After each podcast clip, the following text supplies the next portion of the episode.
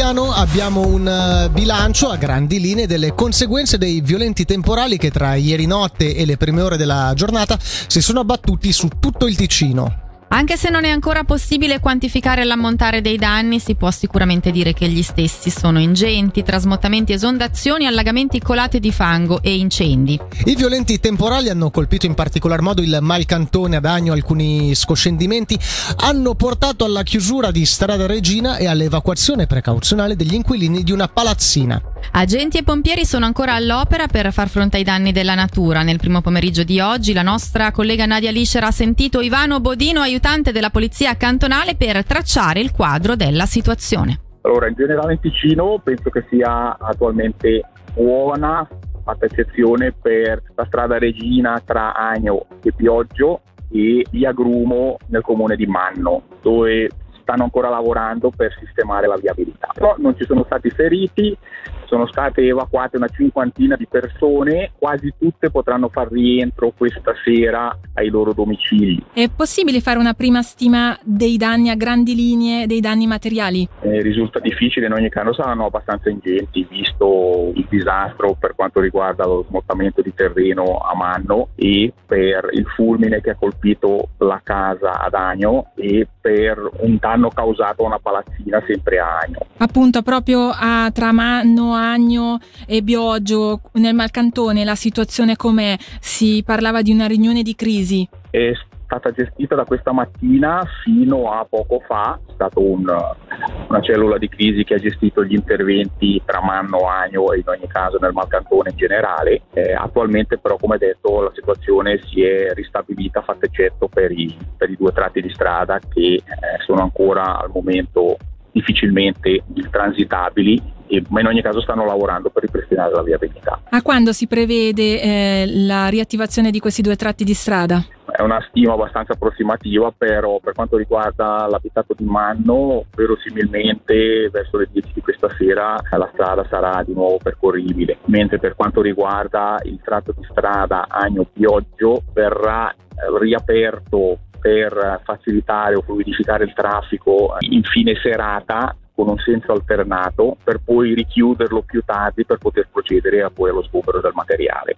La situazione maltempo verrà monitorata anche nelle prossime ore? Verrà monitorata anche nelle prossime ore, anche se effettivamente guardando Meteo Suisse non danno più temporali. Speriamo che resti così per poter far sì che le cose si rimettano a posto. Proprio da Meteo Suisse, come avete sentito all'inizio della puntata di oggi, solo a Lugano in 12 ore le precipitazioni sono state il doppio di quelle di tutto il mese di agosto.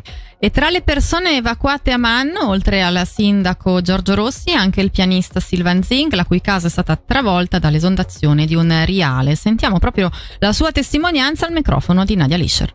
Io abito a Manno, quando piove forte viene giù un riale, sono la casa sfortunato che abita proprio dove sbocca fuori e ieri sera una tragedia, c'è il fiume che mi passa dalla casa, da anni che succede. Comunque sollecitare il municipio, però tagliano alberi sempre in continuazione, non bisogna volere tagliare alberi, un bosco è qui per proteggere e penso che sia questo il grande problema, che vogliamo sempre comandare la natura ma dobbiamo pensarci prima e speriamo che qui si trovi una soluzione, perché se no la prossima volta mi parte tutta la casa e mi rincrescerebbe, perché mi piace abitare qua.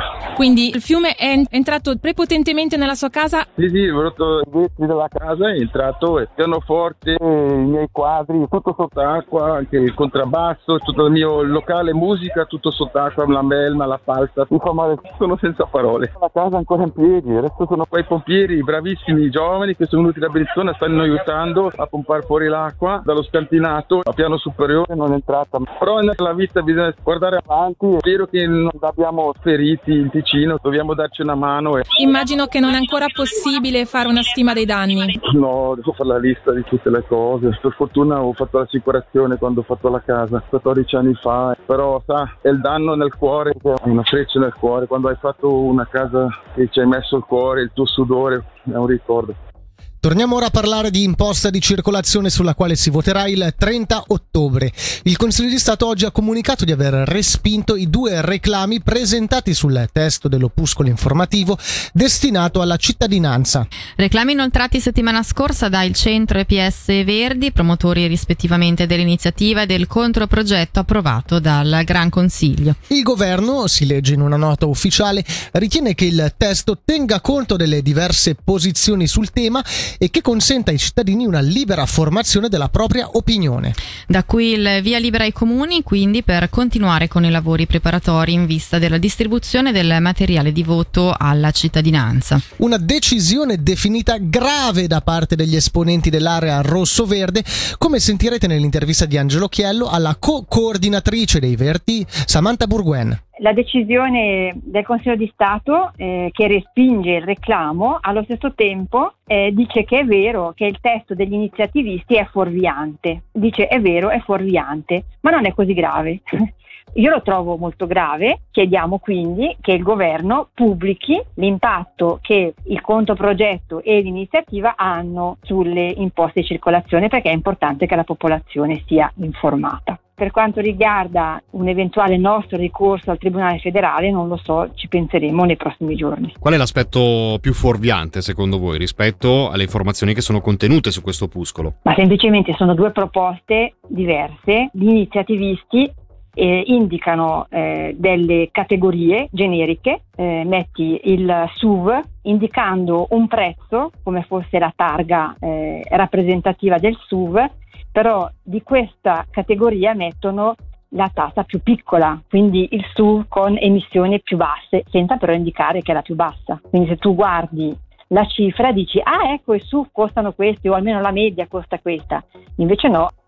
Se PS Verdi rifletteranno su un eventuale ricorso, non ci sono dubbi da parte di chi ha lanciato l'iniziativa a nome del Centro PPD, il gran consigliere Marco Passalia, intervistato da Davide Maggiori.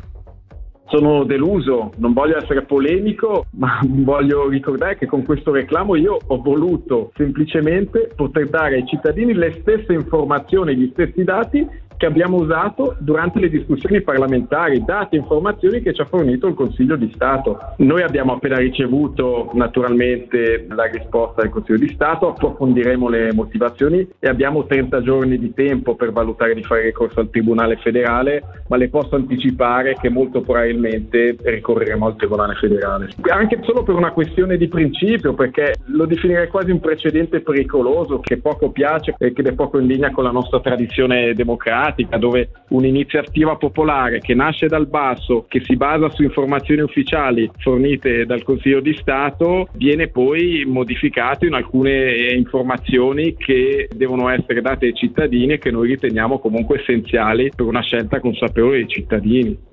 Voltiamo pagina, è stato presentato questa mattina, ma entrerà ufficialmente in vigore il 1° ottobre, il nuovo ufficio delle scienze forensi che sarà diretto dalla dottoressa Rosa Maria Martinez. Un ufficio che si pone come organo indipendente e autonomo all'interno dell'amministrazione cantonale e che si rende necessario anche alla luce dell'aumento generale della violenza nel nostro cantone.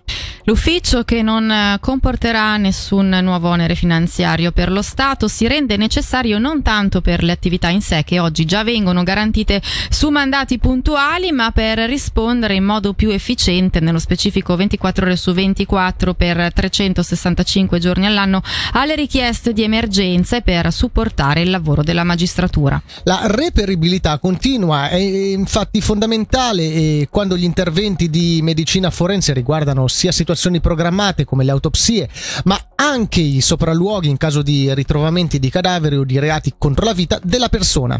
In quest'ottica, nei progetti del cantone figura anche la creazione di un istituto di medicina legale. Si guarda dunque con interesse anche alle possibili collaborazioni con la facoltà di biomedicina dell'USI. Sull'importanza di quanto presentato oggi sentiamo il direttore del Dipartimento Istituzioni, Norman Gobbi.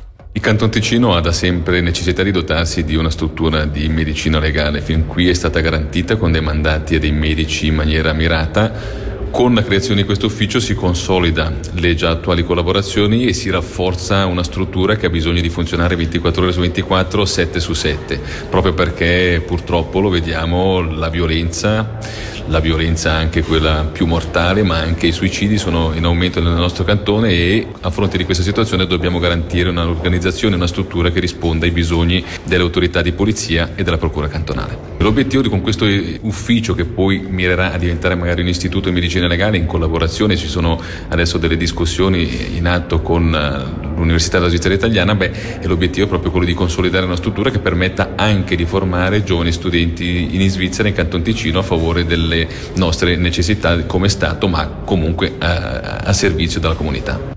Voltiamo pagina al telefono amico. Il tema del suicidio resta all'ordine del giorno, specie fra i più giovani. È di oggi la notizia che nei primi 7 mesi del 2022 le chiamate al 143 di chi stava pensando al suicidio sono aumentate del 5% rispetto allo stesso periodo del 2021 e del 37% rispetto al 2019. In particolare gli operatori della sede di Telefono Amico Ticino e Grigione Italiano nel 2021 hanno ricevuto 323 telefonate e 15 contatti via chat con tematica riferita al suicidio. Si tratta di quasi il doppio delle chiamate ricevute nel 2020 per lo stesso motivo. E quanto emerge dai dati resi pubblici oggi dal Telefono Amico Svizzera in occasione della Giornata Mondiale sulla Prevenzione al Suicidio del 10 settembre.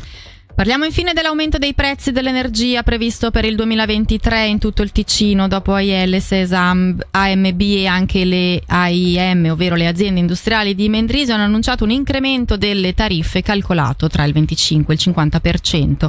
Così come gli scorsi anni, anche nel 2022, sottolineano le AIM in un comunicato, il confronto con le categorie di consumo e il COM hanno classificato le tariffe AIM nella fascia medio-bassa dei prezzi praticati a livello ticinese. Si chiude qui la pagina dedicata all'attualità regionale, ma restate con noi perché tra poco vi parleremo di un festival che porterà a Bellinzona un po' di Giappone.